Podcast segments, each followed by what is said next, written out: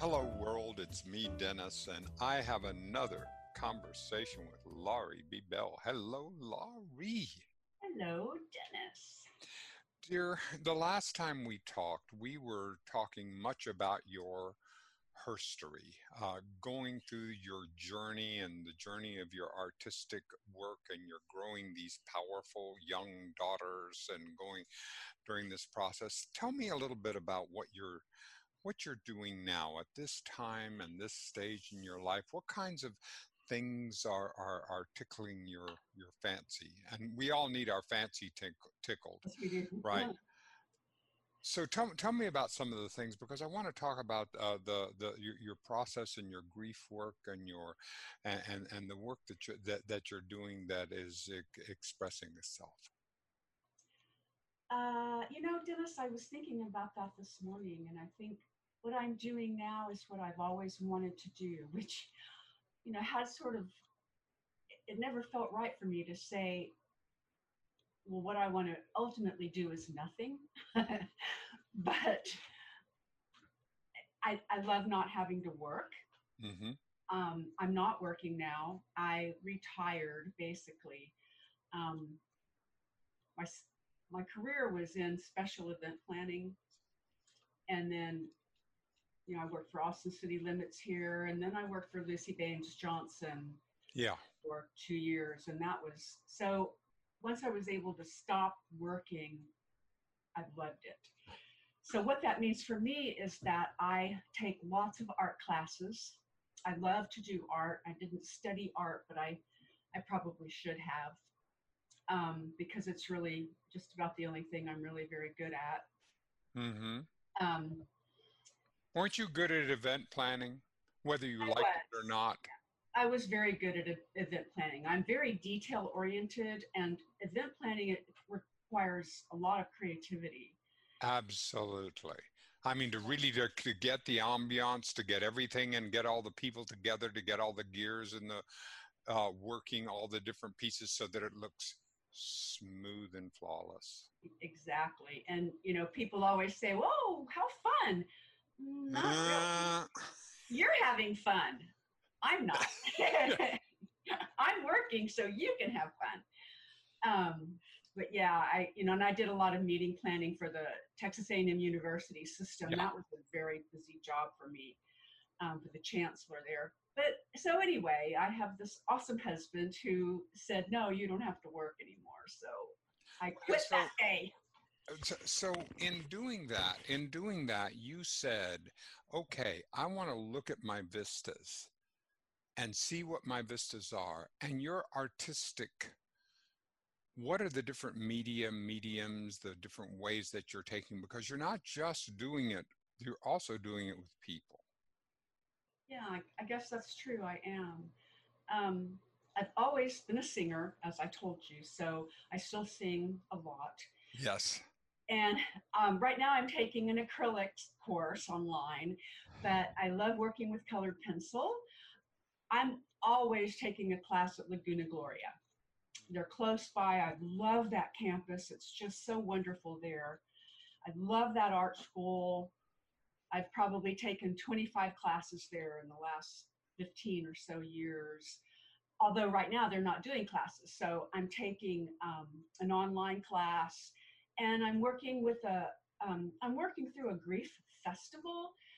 So, and I'm doing art through that. So I'll back up a little bit. When I was a single mom for 11 years, and during that time, I got very depressed at one point.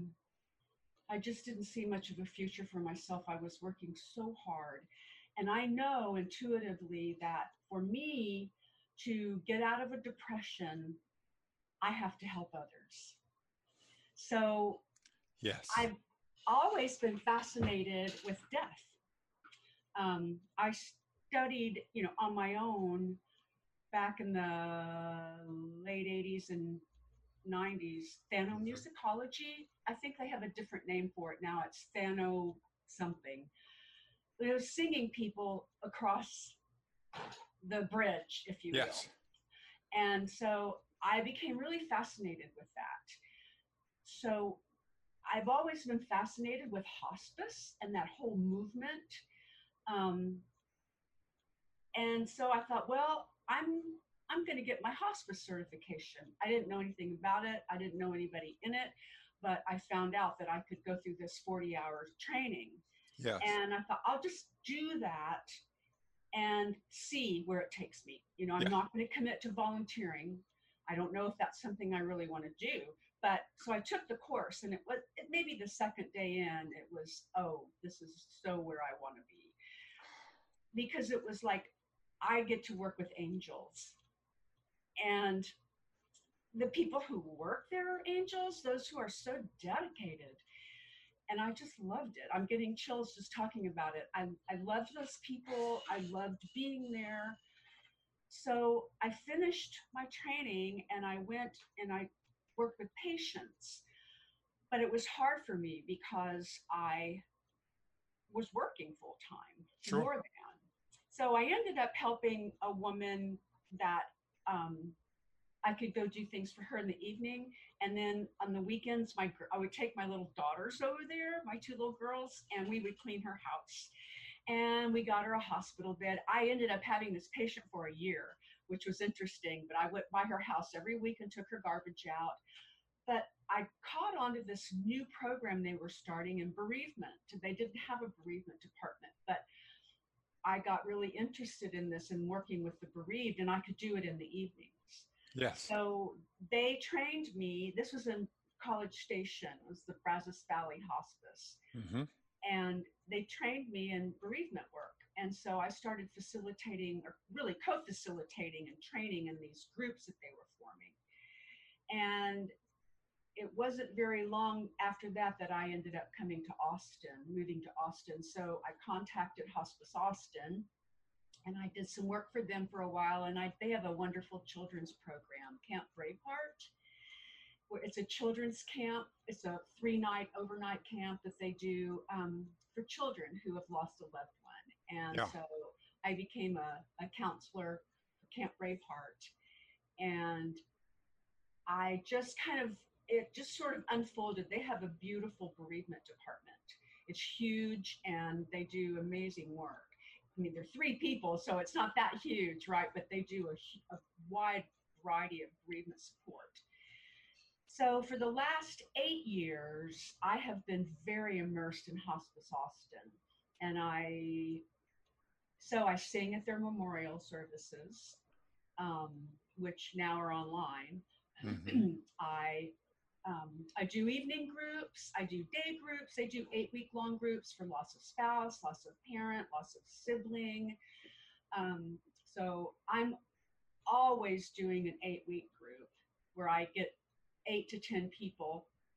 And then right now, for the last 5 years, I've been doing what they call a drop-in. Every week, anybody can come with any type of grief. It's non-specific. And so I've been doing the drop-in for Hospice Austin for 5 years. Yeah. And so they've got me doing it online now. So I'm doing an online grief group. And then this Reimagine Festival that I was mentioning is reimagining life, love, and loss. And just a huge variety for 3 months of online workshops. I've sung with Karen Drucker. I've done art, I've done yoga, I danced with a lady in Argentina, I've meditated with a Buddhist monk in Thailand, I meditated on my own death and imagined my own death. Exactly. You would have to, if this is one of the things, Laurie, that I'm so glad we're talking about this, because at 72, my death is more real to me than it was. And I was terrified as a child of my own death, when I realized there was such a thing as death, and realized it absolutely terrorized me. And I mean, every time I would fly, I would just feel this. So I've been doing this work all the way, all my life, coming to the point of the piece for that. I even got a chance to meet Elizabeth Kubler-Ross out in California at her ranch. And the the opportunity for us in the West is like we don't have this framework for talking about death. We don't have this framework for being there when people die, which is such a common, absolutely common experience for all of us. And thank God that you're there to help us create that. Thank you. Thank you. It's very special work for me. And, you know, people will say, oh, I don't know how you do that. How do you do that? Well, we all have our calling, don't we? And exactly. So this one just seems to be mine. So share with me your journey in your own death and imagining your own process. I have, please.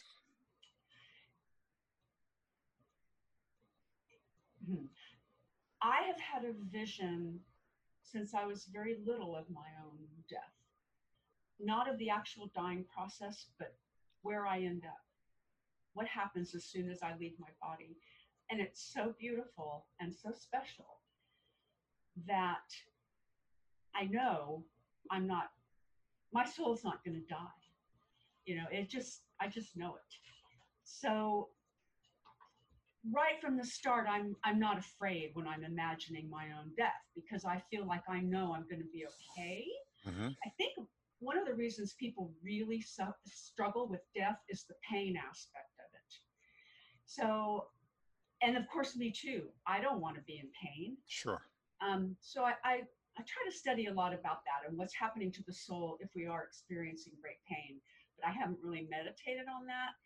But I just imagine myself in a beautiful, cool place. Where do I want to be today? If I were going to choose, where would I be? Where would I go?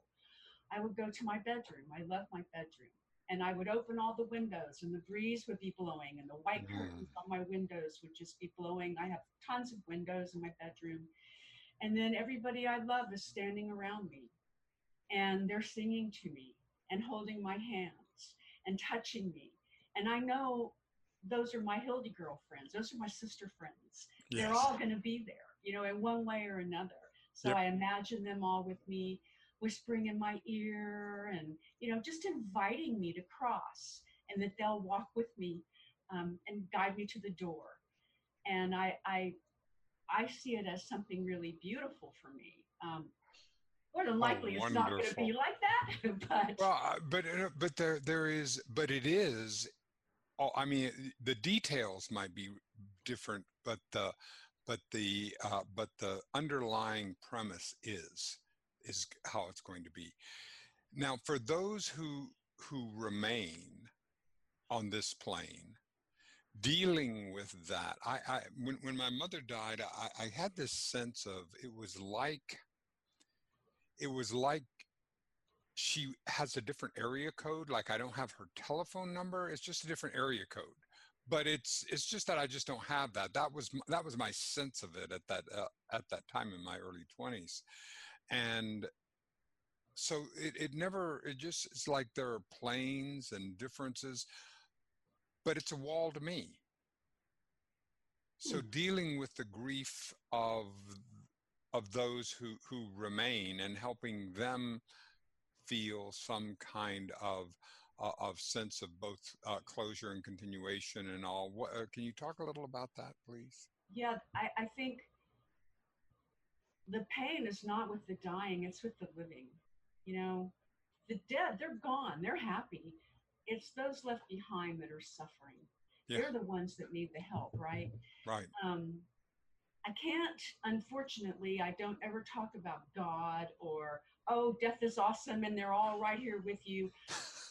You know, yeah, that like that really helped. Yeah, you know, even though I want to tell him he's not gone. Yep. You know, I just have to be there. That's really the best thing we can do with the grieving, is to listen to them. And like you said, in our culture, we're not taught anything about death. We're taught to avoid it. It's in the closet. Exactly. We even have medical people who see death as the ultimate loss. exactly. Let me shove a tube down your throat and plug you in and we're going to be okay. And other cultures don't do that. You know, there's the moaning and the wailing, and other cultures have ways. Even the Jewish culture, they sit Shiva. You know, they at least set aside 3 days to grieve. We don't, you know, we might give you a week or 2 weeks off at work and that's it. We want you back at work. And we're not going to talk about it. People don't want to talk about death, and it's so sad. At first, the people I work with, you know, they're inundated. Oh, I'm so sorry. And of course, we talk all the time about the inappropriate things that are said to them. And we don't know, you know, we're trying. But if you've not experienced it, you don't know what they're feeling. We certainly haven't talked to anybody about it. So we don't have a clue what grief is like. And when grief hits, it's a tornado. It's hard. And it's just so startling because we're unprepared. Yep. And really, all I can do is listen and tell them the very best thing I can ever say to someone who's grieving is you're not going crazy. That's what they want to hear. And I used to make 50 calls a week to those who have lost loved ones for Hospice Austin. I did that for a year. And we follow up with everybody who lost someone and just to see how they're doing. We'd wait about a month to 6 weeks. The best thing I could say to anybody that I called is that you're not going crazy. And they just burst out crying. Oh my God, I can't believe you said that. I've just been really thinking that I'm going crazy. And grief is crazy. It's a crazy ride. So I practice holding space. You know, and my prayer when I go into these things is that let me be an instrument of your peace.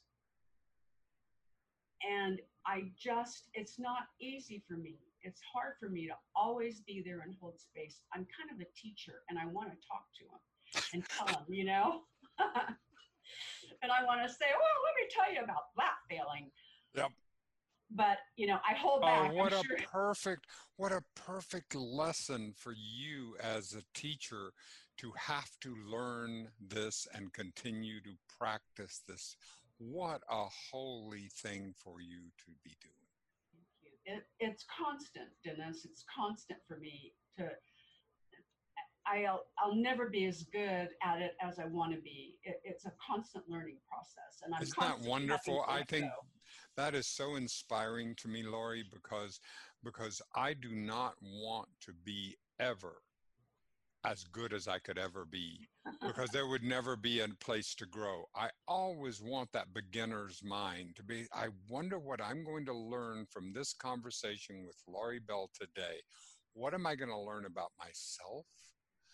What if I could show up with as much of a beginner's mind and sit with this holy presence and learn and grow and not have this 3 12-point agenda that I want to da-da-da. Right. And I think everything I've done in my life consciously has been to learn something. You know, what am I going to learn from this? It's just how I look at stuff, you know. Yep. What am I going to learn from this depression? Yep. I learn how to care for others. Yep.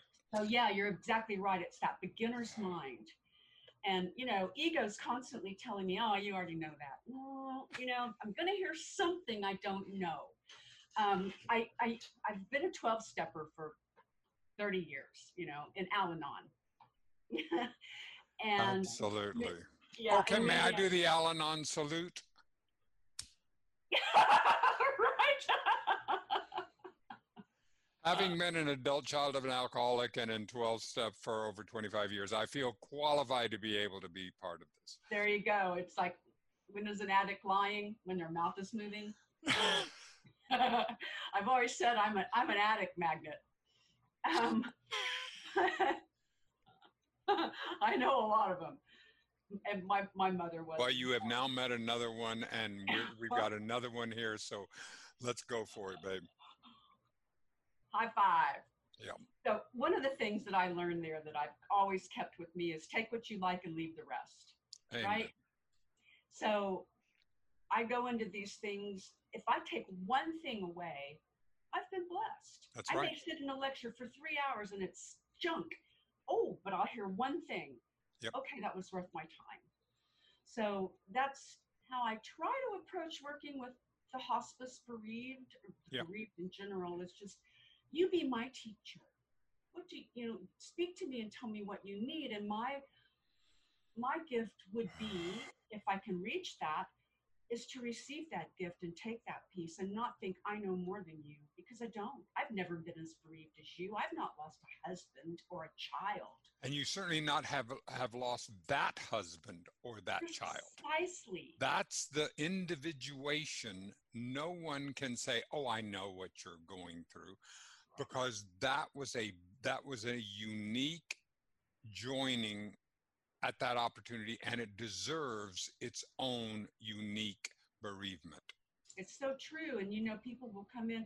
I always do this with my first meeting when I do an 8-week group. Everybody talks about their experience, and it's heartbreaking, and it's devastating, and it can be so painful. And I have to tell them, you're going to hear other people's stories, and you may be tempted to judge your own grief based on somebody else's grief. But let me tell you now, all grief is, the worst grief in the world is yours. Thank you. And so, because I have people drop out all the time, I'll lose 2 or 3 every time. Sure. So I try to warn them, these feelings are going to come up. You're going to think, oh, my grief is either so much worse than yours, or gosh, you're so much worse than I am. I'm better off. I don't need this. Everybody's grief is painful. Nobody's grief is worse than anybody else's. And the worst grief is your own. Yes. And I've seen and heard tragic stories, but then I get to see this amazing strength in these people and the will that they have to pull it through. And I've had probably over the years 4 or 5 people that I've worked with turn around and become hospice volunteers. So that's to me is always really rewarding, that something right happened with them. And now they want to be able to share that. So in your process, Laurie, do you, in order to let go of and not retain their own pain and this, so that you do, how do you cleanse yourself so that you know that it's not yours? Right. And that's a practice too, isn't it? With anybody, not to take on their energy.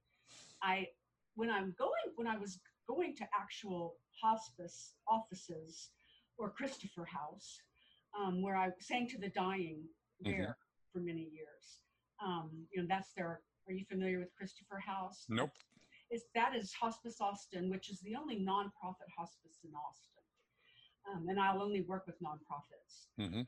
Christopher House used to be a home for AIDS sufferers. Yep. And so it kind of got marked with this big X, back in the 80s when this was first. But eventually, absolutely, Hospice Austin got it. And it is a beautiful, beautiful facility way out MLK that's got 12 beautiful rooms with a big queen-size bed for family. Every room has its own balcony or open patio that they've painted a mural on, an artist. There's a beautiful pond with fish, and it's so peaceful, and all day long they have horses coming in, literally, dogs. A lady roams the hall with a harp. Whatever your desire is, they try to meet it there for you at Christopher House. You can bring your own dog, your own animal. They can stay in bed with you. It's just no holes barred, and it's a beautiful, beautiful place to be. Wow. And so when I would walk out of Christopher House, I really felt like I was walking on air. I felt elevated, and that's not an over-exaggeration. I felt like the angels were carrying me out. So yep. what I do, or what I try to do, and I'm not doing this online, and I need to, is just sit in my car before I go in and just say a little prayer, and it's always, may I be an instrument of your peace.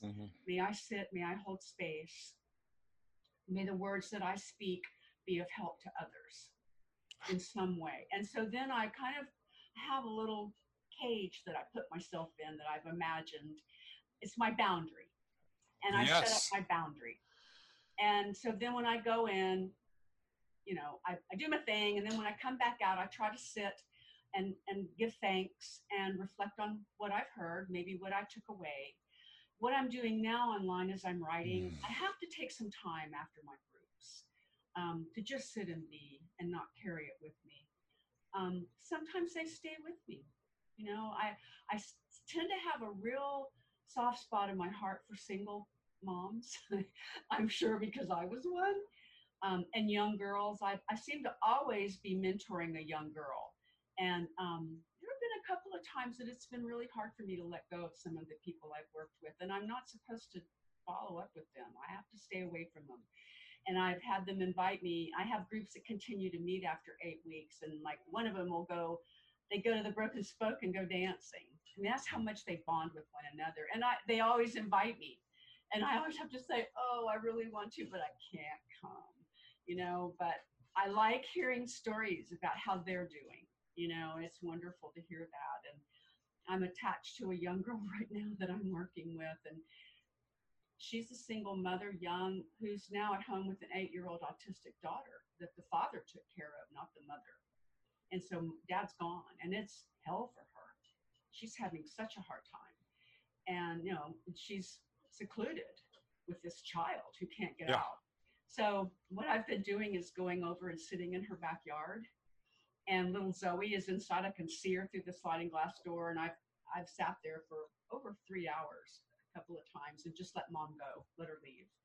And we just stay in touch. And one time she sat by a swimming pool with a friend and had a margarita, you know, but that's kind of a way I've been able to stay in touch and just do something that I feel like I'm doing more than just listening to you. I'm helping you.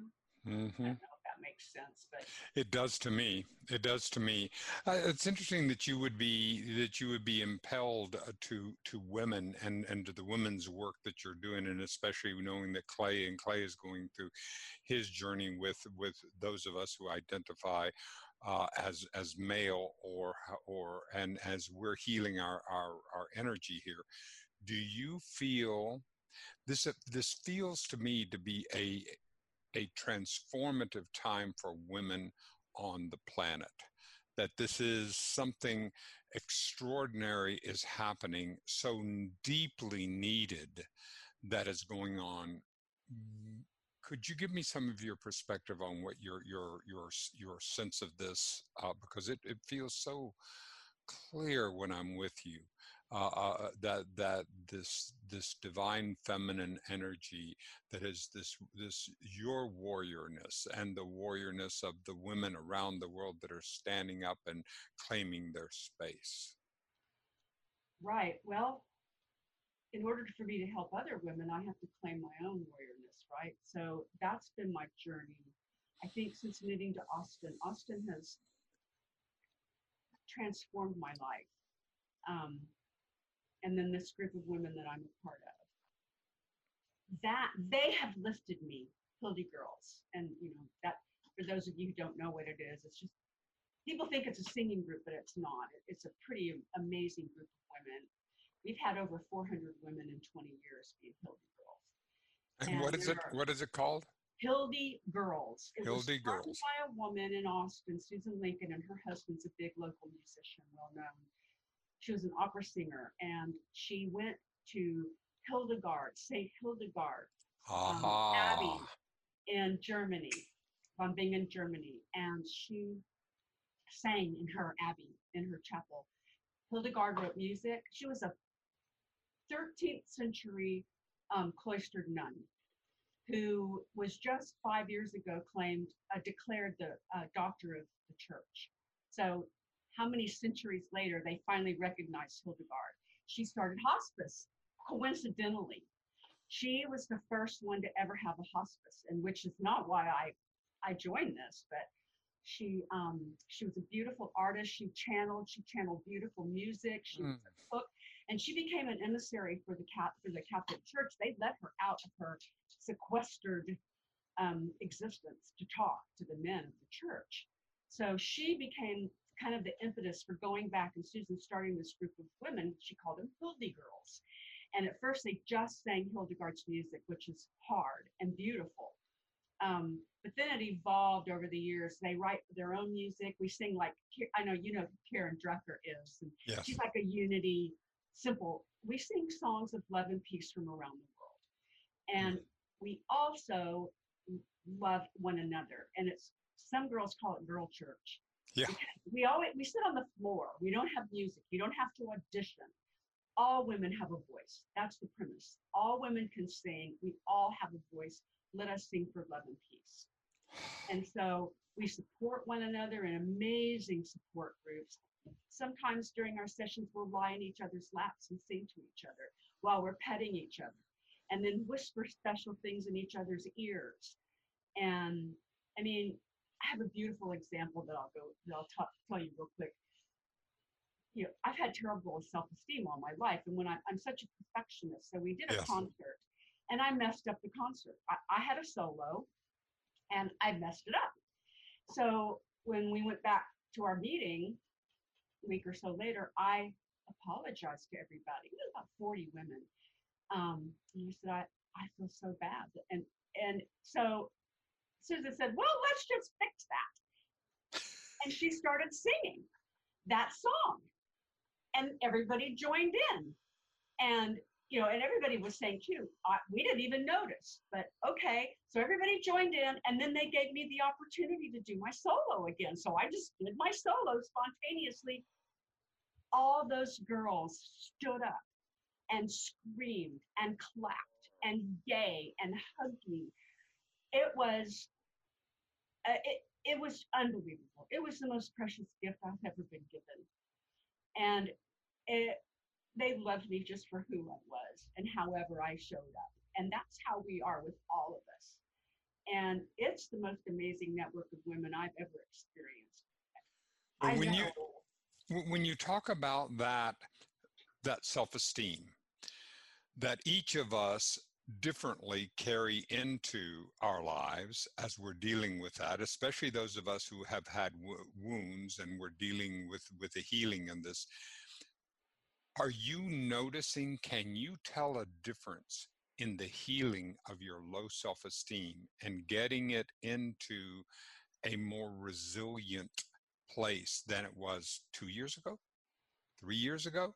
I mean, can you actually, if we were to look at the charts and look at that, could you actually see a change in your self-esteem and how kind you are to Laurie when she screws up, how loving you are when she does something just wonderfully, when she's absolutely ordinary, that it's cool, that's such a big piece in my life. It is. Yeah. I was raised in a household where I was pretty much told I wasn't any good and I wasn't good enough. And, you know, we carry that through our lives. Yes, Dennis, the answer to that is unequivocally yes. Because I am around people who reflect that for me. Yes. They treat me the way I want to be treated. And so how can I not treat myself the same? They see beauty in me.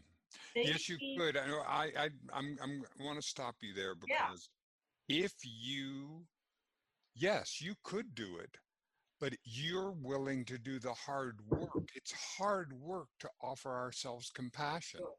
This is hard freaking work. It requires us to go into that's what those 12 steps are about. That whole the whole piece about that is whether or not am I going to treat myself as compassionately as the my higher power, which is pure absolute love. Am I willing to treat myself that, or do I have the ego that says no, I am not that, I am not pure love, I'm just love. I mean, how arrogant is that of me? I mean, to have that kind of arrogance. Right. Well, you know, if I believe that others are a mirror of me, you know, that what I see that in you that I don't like, whoa, I better turn around and check that myself. Right? Over and over. And I know how to do that.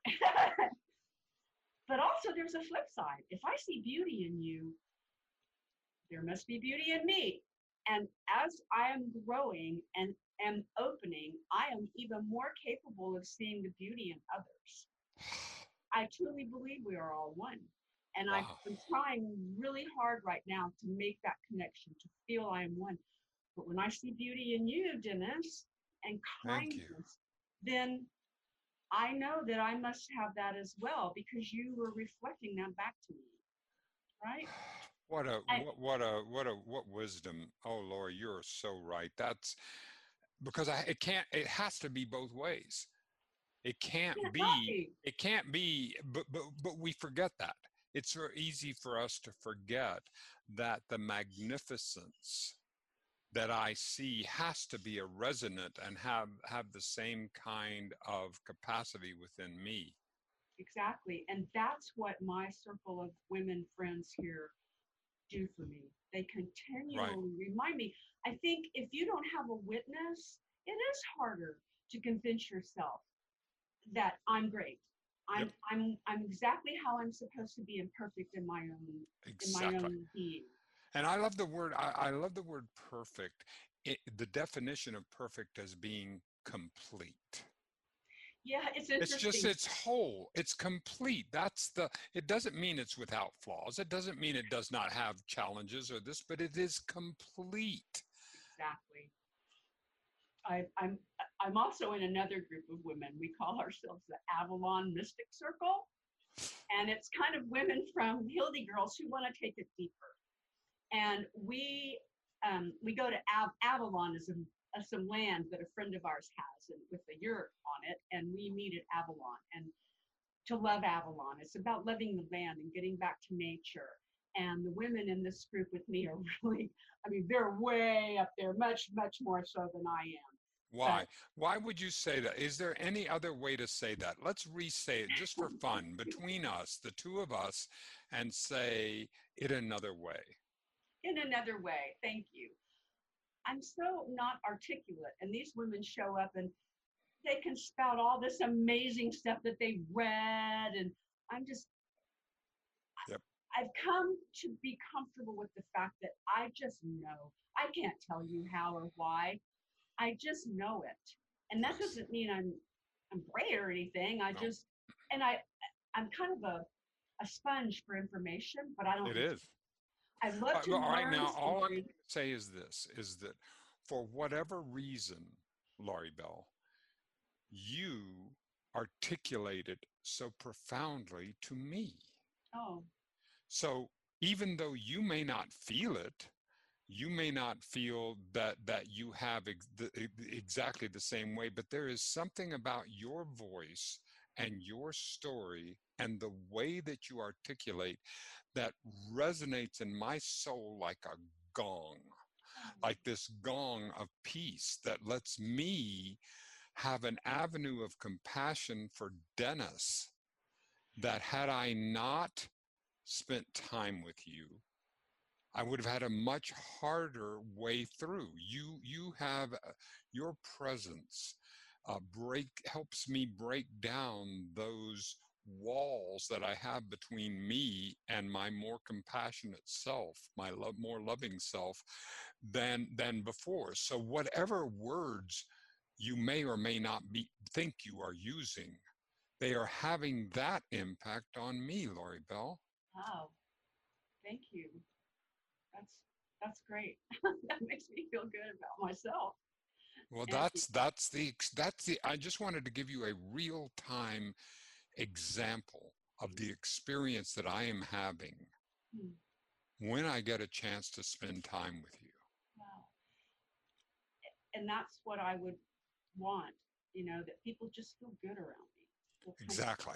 That they have that. And that's what, and so this circle of women, when we're talking about raising women on the planet, it's like, for example, during COVID, we look at the countries that are doing the best, and so many of them are being led by women that are doing, and it appears as if we're going to have to be doing some kinds of healing right now on the planet that is much more systemic than just at a superficial level. Are you getting that same sense, and are the sisters that you're talking with getting the same sense? Absolutely. I mean, it's impossible to describe, I think, to a man anyway, what we go through as a woman. You know, it's nothing compared to what if I were a Black woman. But, and I'm a white privileged woman, so I don't even know the scope of it, do I? But it's been, you know, I think for a lot of women, this whole movement, this Me Too movement, has been very affirming, because it's like, oh yeah, I remember when I worked for that guy in college and he drove me to a hotel and told me we were going to have to stay there for the night. And I was so scared I was going to be fired or whatever, but now I can look back. Of course, I didn't stay, and I knew I was going to have to quit my job when I made him take me home. But now it's like, that wasn't me, right? I was a victim. Exactly. And that is so insidious for women. It's constant. And if you yes. look at like these, like a Mad Men or movies from the 60s, I was watching an old movie the other day, and every time a woman turned and walked away, all the men would, oh, you know, and yep. And so the women's movement has made, I think, all of us much more aware that, well, yeah, I was right when I felt like that was the wrong thing for you to do. Exactly. You know, and no, you didn't have a right to do that to me. And that, you know, my daughter has an amazing story around all of that, that, you know, if you ever talk to her, she may tell you about it. But which daughter? Which daughter? Because I'm going to talk to them both. So I just want to know on that. Continue. I'm going to work my way through conversations with this mother and daughters. The Bell Bells. Yep, the Bell Bells. My daughters are incredibly remarkable women. But yeah, Emily, she's a singer-songwriter. Honey, apple tree. Oh, thanks. Well, you know, we raise our children to be better than we are, right? Isn't that wonderful? I mean, so that we can pass along to them that, you know, it's like a relay race where you go and then you pass the baton so that you can pass it along, and so that they have. Because when you were being raised, told that you were worth less, you have then the opportunity with your two daughters to say, you are worthwhile. And then, and it's not, you know, it's that old expression that Robert Fulghum from that kindergarten, he says, don't worry that your kids aren't listening to you. Worry that they're always watching you. Ooh, that's good. So they had to watch you build your self-esteem from the ground up, doing it. They had to watch that happen, that in process, that messy. That messy, one step forward, two steps back, one step forward, stagger, go, it's a mistake, which is what self-esteem building is all about. It's not, we know it's not pretty, it requires a lot of work, but they got to see you do that. So therefore, then they could go, okay, now we can take what we're learning and then move. And, you know, I think they did. They're incredibly strong, independent, beautiful women. So, yeah, when I look at them, I do somehow think I learned something right, or I did something right. But again, it's like, it was kind of like, don't do what I do what I say. Yeah, well, but that, yeah, and that's part of the process. But that's where we're continuing, where the evolution the evolution is coming, and there is a growth in women. I mean, you know, when I was a little boy, my mother, who was a very powerful, dynamic woman, actually she was college educated, she had a job, and I remember going into a furniture store with her as a single mom.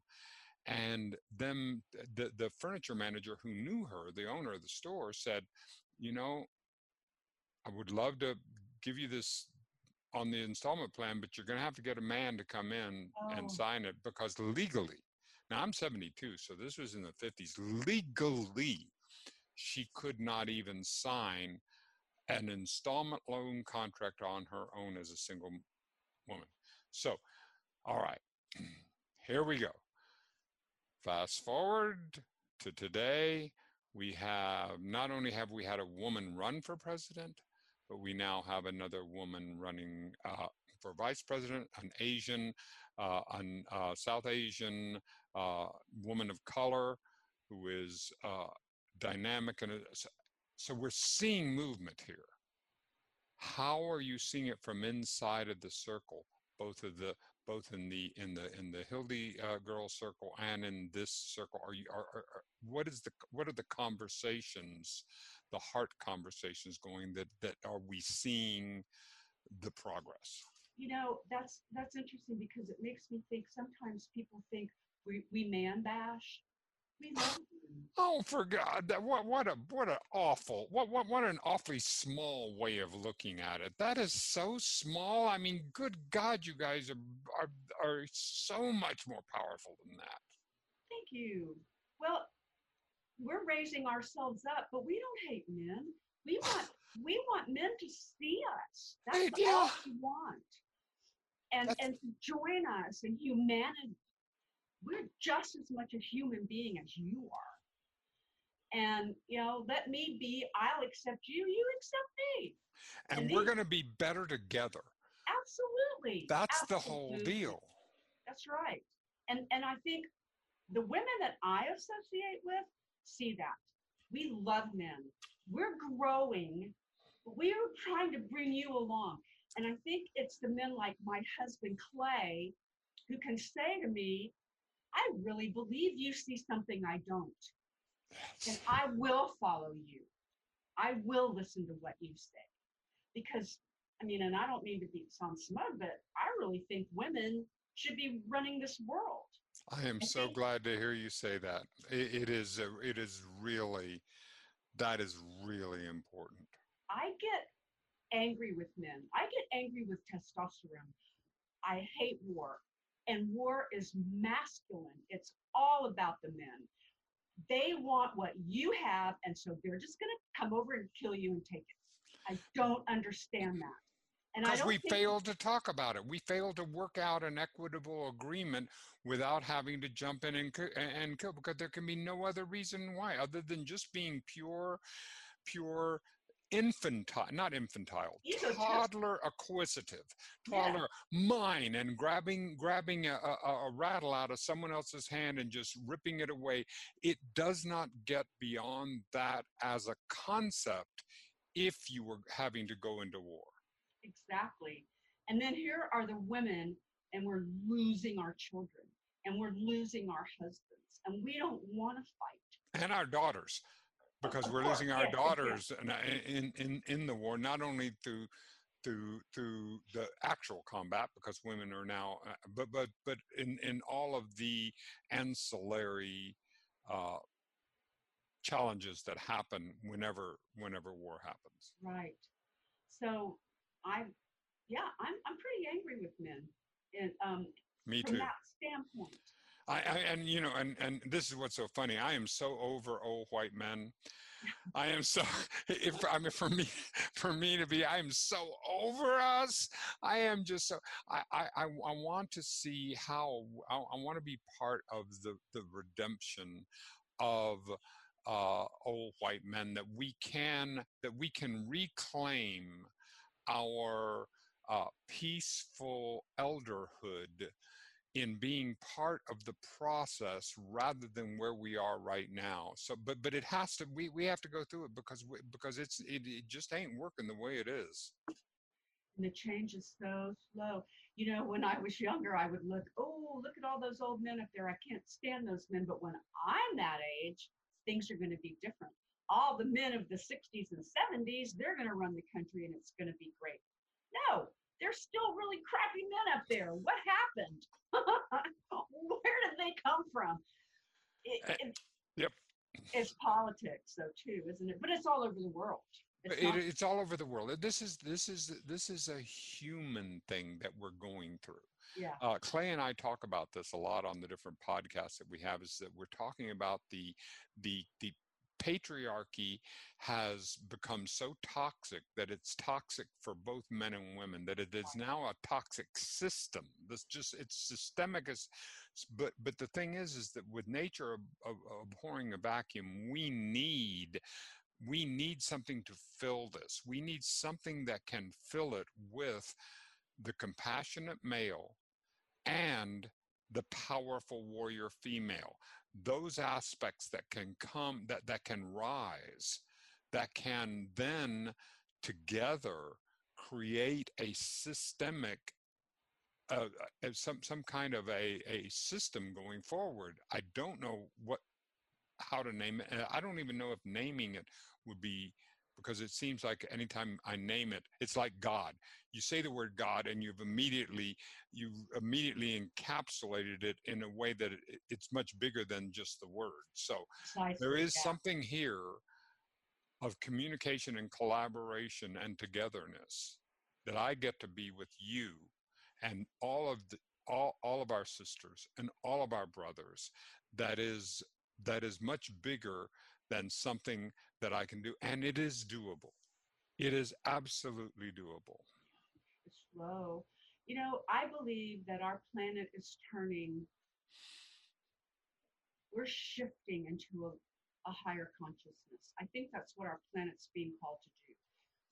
We're rising our conscious level. How do I say? Just our level of consciousness. We're moving into another field of consciousness. I think it's going to take a while, but I think that's where we're starting. And I think when women have always been told to suppress their masculinity, right? And we know that we're both. We're yin and yang. We're masculine and feminine. And so that's what's caused us to feel so oppressed, because we do have masculine aspects, right? And that's the leadership that women can come and provide, that we've been told, no, you can't, you're not as good as we are. So I'm not tying that together very well, but I think it's just a shift in consciousness. It is a total shift, and I think that you said it beautifully. Laurie Bell, thank you for this second opportunity to have a conversation with you, as that we can continue to do. Please continue to share with me your journey and your love and your light, because you inspire me to my higher, more gentler, more beautiful self. By being around you, that which is why I wanted to talk with you in the first place, is because that was what I needed today. Today was a wonderful day. And so when it's a wonderful day, that's the time to dig deep and get in there and bring the light. I've never seen a time that sunshine is my only disinfectant. That's the only one that I've been able to really, and by being open with you and sharing with you, it's astonishing, just the space you hold. Gosh, thank you so much. I feel that about you. I just love you. Your presence is so beautiful and radiant. It's radiant. And together we can, Laurie B. Bell. I see something really, really, really special and deep in you that I just feel it. And I love being around you. And so this is a real thrill for me to get to know you better and spend time with you. So thanks. You're welcome. And Laurie B. Bell, we will see you next time. Yes, you will.